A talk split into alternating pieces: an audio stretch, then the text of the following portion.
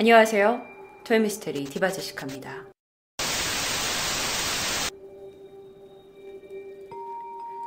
(1990년) 북한 함흥 지역에 살고 있는 박 씨. 그는 수년 전부터 간경화를 앓았습니다. 함경남도 함흥에 있는 큰 병원과 또 유명하다는 의사를 다 찾아다니면서 치료를 받았지만 사실 별다른 효과를 보지 못했어요. 그는 거의 포기 상태였죠. 그런데 그러던 찰나에 평소 가깝게 지내던 한 직장 동료로부터 점을 아주 잘 친다는 점쟁이 이야기를 듣게 되고 소개를 부탁합니다. 마지막 지푸라기라도 잡아보겠다는 심정이었죠. 그런데 사실 북한에서 이 점쟁이라는 것 또는 종교에 관련된 것들은 굉장히 철저하게 통제되고 단속되고 있어요. 그래서 함부로 사람들이 점쟁이를 찾아간다 이런 얘기를 할 수가 없는 상황이죠. 하지만 이 친구가 한 직장에서 오랫동안 가까이 지내면서 친해진 사이였기 때문에 오케이 박 씨의 동료는 그를 믿고 점쟁이를 소개시켜 줍니다. 점쟁이를 찾아간 박명식 씨는 자기가 지금 강경화를 너무 심하게 앓고 있다. 여기저기 병원 다 갔는데 낫지를 않는다. 난 언제 죽을지 모르니까 혹시나 내가 살 수 있는 방법이 있다면 알려달라면서 호소를 했죠. 아니 이렇게 처음 만난 사람이 막 팔을 붙잡고 막 살려달라고 막 매달리니까 처음에는 점쟁이가 이제 거절을 하다가 결국에는 내가 점괘를 좀 볼 테니까 며칠 뒤에 찾아와. 라고 그를 설득합니다. 그리고 며칠 뒤, 박 씨는 점쟁이에게 찾아왔어요. 그랬더니 점쟁이가 하는 말이,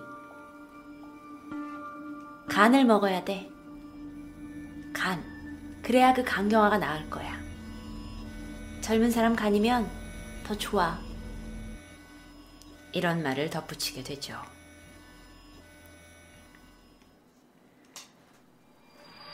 박명식은 집에 돌아와 고민에 빠집니다. 그는 평소에 굉장히 조용하고 소심한 성격이었어요. 아니, 근데 간을 먹으라뇨. 그가 뭐 이렇게 사람을 해치는 일을 전혀 하는 사람이 아니었는데, 내가 누군가의 간을 얻기 위해서는 지금 사람을 죽여야 된다는 거잖아요. 그런데 또 한편으로 생각하면, 내가 지금 누군가의 간을 얻지 못하면, 나의 목숨이 위험해질 거란 생각에 빠지게 되죠. 그리고 그는 고민하기 시작합니다. 사람을 어떻게 죽일까를 고민해요. 아니, 아니, 아니야. 아, 사람 어떻게 죽여? 하다가도 날이 갈수록 그의 병세가 심각해지다 보니 박 씨는 그 점쟁이가 알려준 점괘를 떨쳐낼 수가 없었어요. 그래서 결국 어차피 죽을 바에는 점쟁이 말이라도 한번 해보고 죽자라는 마음이 생기게 된 거죠. 북한은요, 해마다 봄과 가을이 되면요, 어, 고등 중학교 3학년 이상 학생들을 그 협동 농장 노력 지원에 의해서 의무적으로 동원을 시킵니다. 무슨 얘기냐면 이때가 되면 이제 농촌에 손이 많이 필요하잖아요. 그래서 이때 이제 학생들을 모아가지고 농촌에다 보내는 거예요. 그래서 봄에는 한 50일에서 60일 정도, 가을에는 20일 정도 농촌 동원을 나갑니다. 보통 이때는 오전 8시부터 오후 6시까지 일을 하게 되는데 어쩔 때는 일이 많아서 밤 늦게까지 하는 경우도 허다하다고 해요. 이들은 이 농장에 있는 가정집에 두세 명씩 나눠서 잠을 자고 식사는 단체로 한다고 해요. 이게 보통 북한의 그러니까 지역의 학생들의 모습일 수 있어요.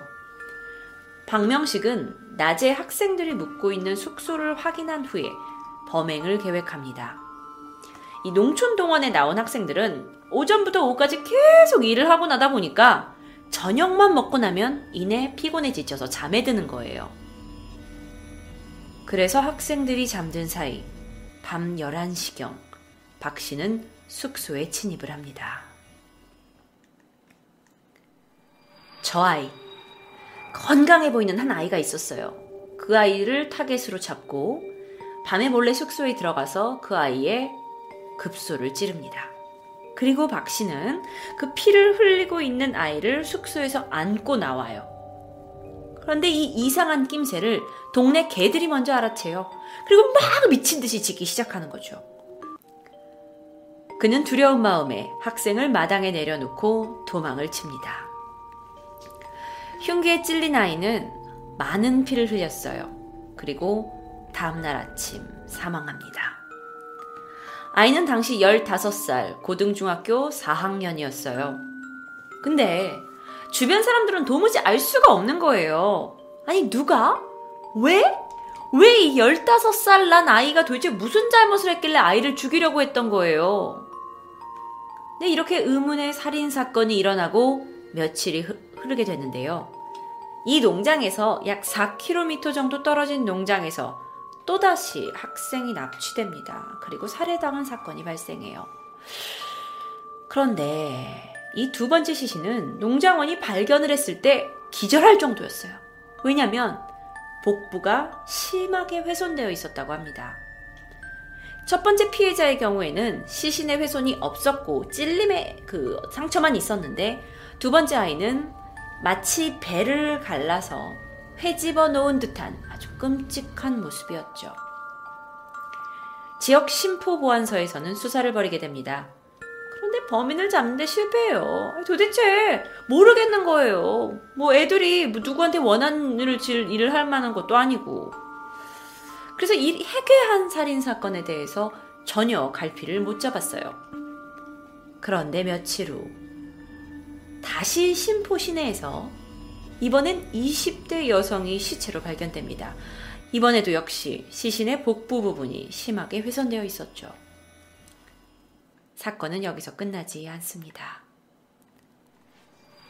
심포시와 인근에서 이후 10건의 연쇄 살인 사건이 발생합니다. 사실 이런 일이 북한에서 자주 있는 일은 아니거든요. 그러니까 이 심포 시민들은 공포에 휩싸여서 이제 밤에 다니질 못하는 거예요. 수사 당국에서는 살인범을 잡아야 된다 이러면서 총력을 기울였지만 단서가 전혀 없는 거죠. 물론 한국 같은 경우에는 뭐 현장 조사 또 유전자 감식 뭐 이런 과학적인 방법이 많이 동원이 됐지만 북한에서는 주민의 신고 없고 현장 증인 없으면 사실 수사가 진척되기 힘들다고 합니다. 박명식 여러분, 이 사진은 제가 비슷한 이미지를 가져온 사진이지, 박명식 씨의 사진은 제가 구할 수가 없었습니다. 박명식, 그는 1990년 4월부터 6개월 동안 무려 12번이나 살인을 저지릅니다. 범행 대상은 젊고 어린 사람들이었어요. 14살부터 17살까지 청소년의 젊은 여성도 있었다고요. 범행 방법도 굉장히 엽기적이었어요. 복부 난자하고 이 시신 속에 장기를 적출했던 겁니다. 자, 그러면 그는 왜 계속해서 사람을 죽였던 걸까요? 그리고 왜 계속해서 복부에 이 장기를 적출한 걸까요? 그가 그렇게 살고 싶은 마음에 계속해서 간을 먹어왔다는 걸까요? 그는 쉽사리 멈추지 않았습니다. 결국 계속해서 희생자가 나오고 있는 상황 속에서도 그는 13번째 희생자를 물색했고 그를 죽이려고 흉기를 휘둘게 되죠. 피해자가 이 상황에 소리를 크게 질렀고요. 그의 존재가 발각되게 됩니다. 박명식은 근처에 있던 달려온 주민들에게 제압이 돼서 잡히게 됩니다. 그러면 이 끔찍한 일을 저지른 범인은 북한에서 어떤 처벌을 받을까요? 박명식은 인민재판소로 끌려갔어요. 그리고 그는 자신의 모든 범행을 시인했고 사건의 경위를 진술했습니다. 이에 대해서 재판부는 연쇄 살인범 박명식에게 사형을 선고했고 바로 총살에 처해졌어요.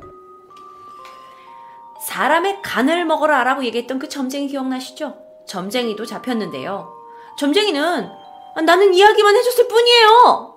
라고 얘기를 한다고 하는데 어, 북한이잖아요.